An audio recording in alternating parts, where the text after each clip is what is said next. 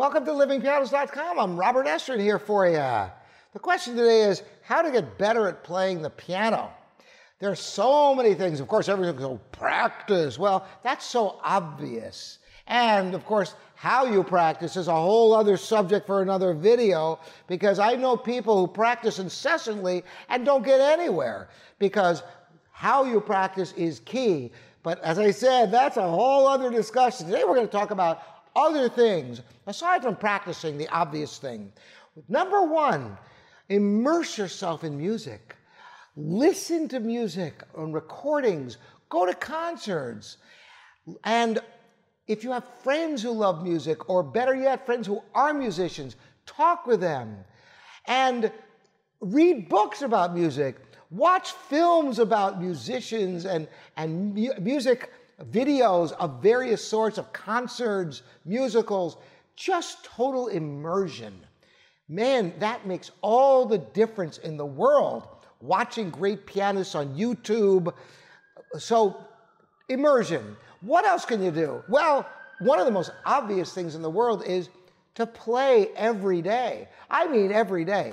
Unless you're like absolutely can't, you're on vacation or you're really sick in bed.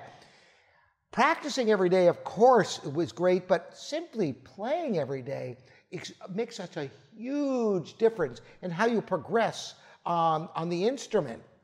Of course, if you also practice every day and you practice effectively, that's awesome. Another thing you can do that really can help you to become a better pianist is to play on fine pianos whenever there's an opportunity.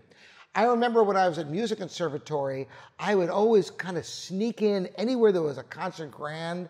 I would, I mean, I, I, I shamefully admit, I, I used my, my ID to late at night to break into to uh, some of the teaching studios to play on really well prepped Steinways.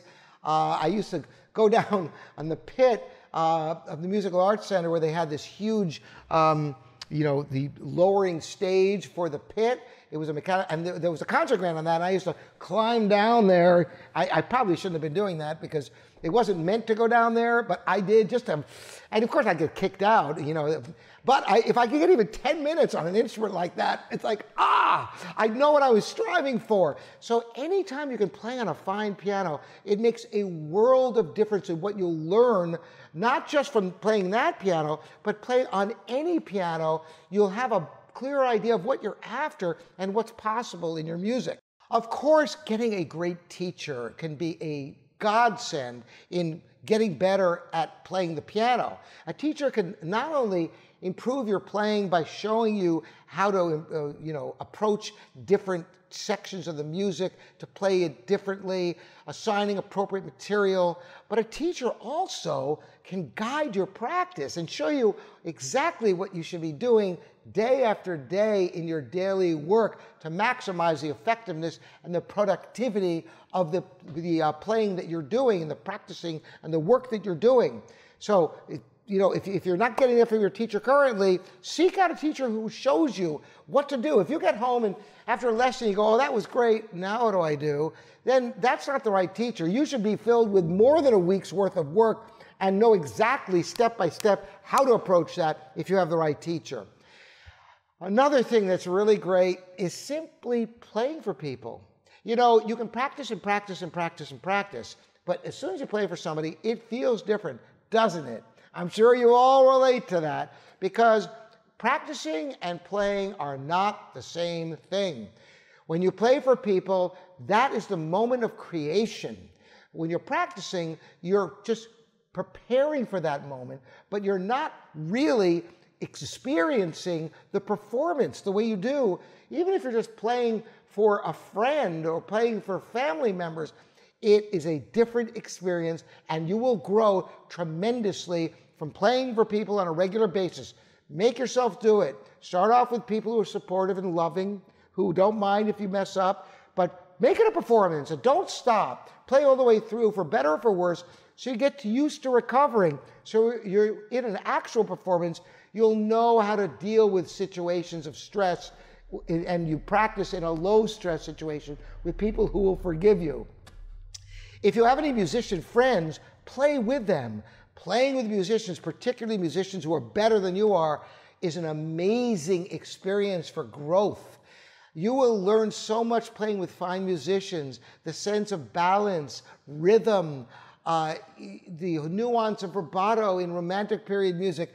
You'll learn tremendous amounts playing with musicians. Any opportunity you have to play with people, even if they aren't better than you, you will learn something from it. Especially as pianists, we play alone so much of the time that if you could have any opportunity to play with other people, uh, whether it's accompanying them or jamming with them on something informal, you will learn something, I promise you. Last one you might not expect, which is sing. Yes, you don't have to be a professional singer or anything, but you know, piano, you can play a note without hearing it first.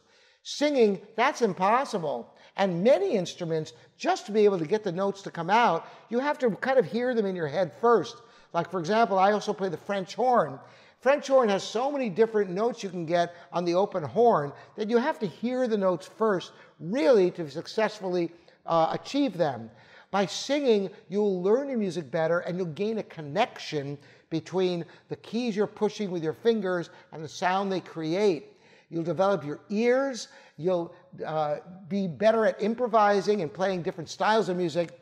And it will help for recovering in the inevitable finger slip or memory issues in performance from singing your music and developing your ear.